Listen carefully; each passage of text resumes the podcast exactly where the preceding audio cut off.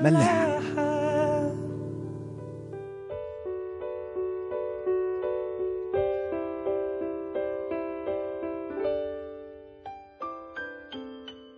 شفنا إزاي في الحلقة اللي فاتت إن سارة وإبراهيم من قلقهم وضعف إيمانهم حاولوا يحلوا مشكلتهم بعيد عن ربنا وإزاي ده بدل ما يحل المشكلة أدى إلى مشاكل تانية كتير.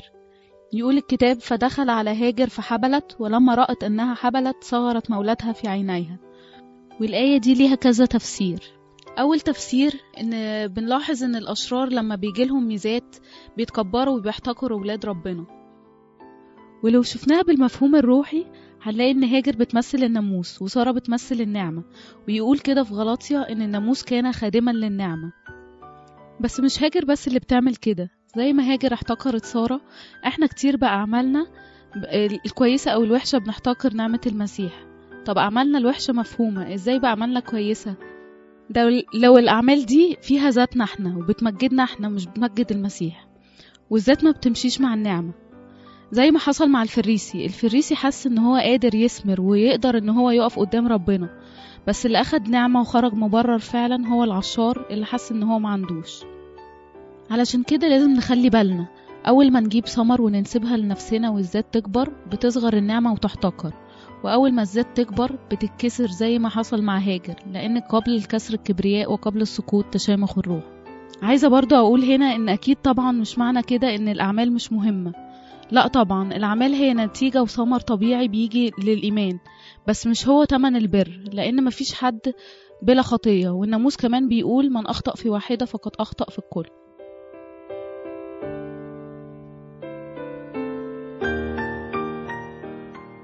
وبعد كده يورينا الكتاب إن سارة بعد ما كان بتقول لإبراهيم يا سيدي بتقول له ظلمي عليك أنا دفعت جاريتي إلى حضنك فلما رأت إنها حبلت صغرت في عينيها يقضي الرب بيني وبينك. طب يا سارة ما أنت اللي قلتي لإبراهيم يروح يجوز هاجر جاية دلوقتي تلوميه؟ زي ما كل البشرية بتعمل من وقت آدم آدم لام ربنا ولام حواء وحواء لامت الحي. كمان بنشوف إن إبراهيم لما اتجوز هاجر كان فاكر إن هو بكده بيرضي سارة وبيطيعها بيسمع كلامها.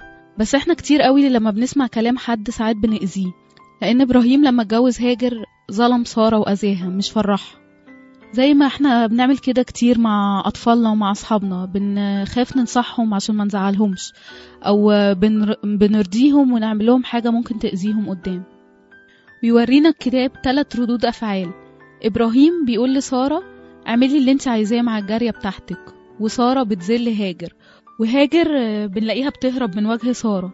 زي أي إنسان بيفكر بالطريقة البشرية اول لما بيلاقي مشاكل أو ألم بيهرب على طول.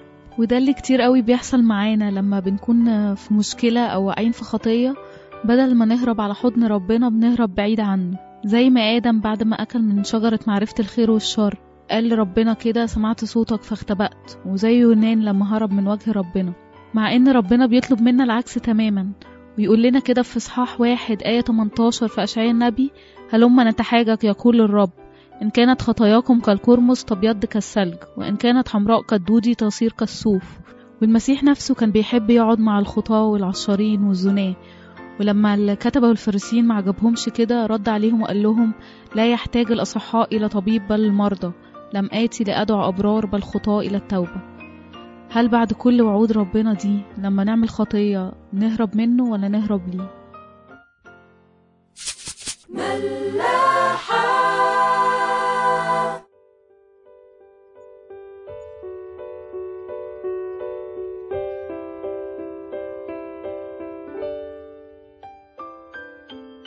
ونلاقي إن مع إن هاجر غلطانة يقول الكتاب إن هو افتقدها.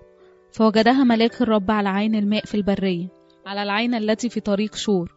وقال يا هاجر جارية سراي بيفكرها بمكانتها عشان تترك الكبرياء اللي فيه ما قالهاش إن انتي زوجة إبراهيم. وبيكمل ربنا ويقول لها من أين أتيت وإلى أين تذهبين؟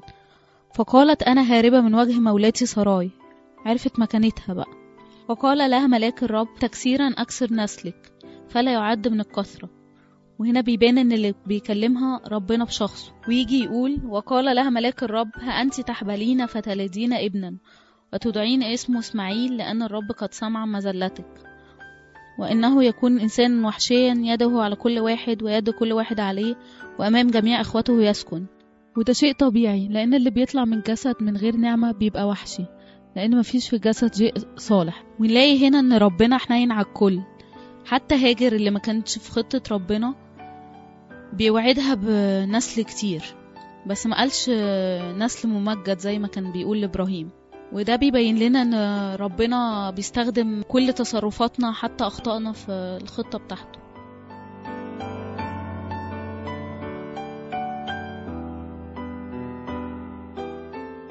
ويقول الكتاب وأمام جميع إخوته يسكن. يعني هيبقى ضد كل الشعوب اللي حواليه وهيبقى عايش لوحده. ويتقال إن هاجر ولدت لإبرام ابنا ودعا اسمه إسماعيل يعني ربنا سمع. الكلام ده وإبرام كان عنده ستة وتمانين سنة. بس هنشوف بعد كده إن إسماعيل ده ما كانش ابن الموعد وإن ربنا هيجدد العهد مع إبرام بعد 13 سنة كمان.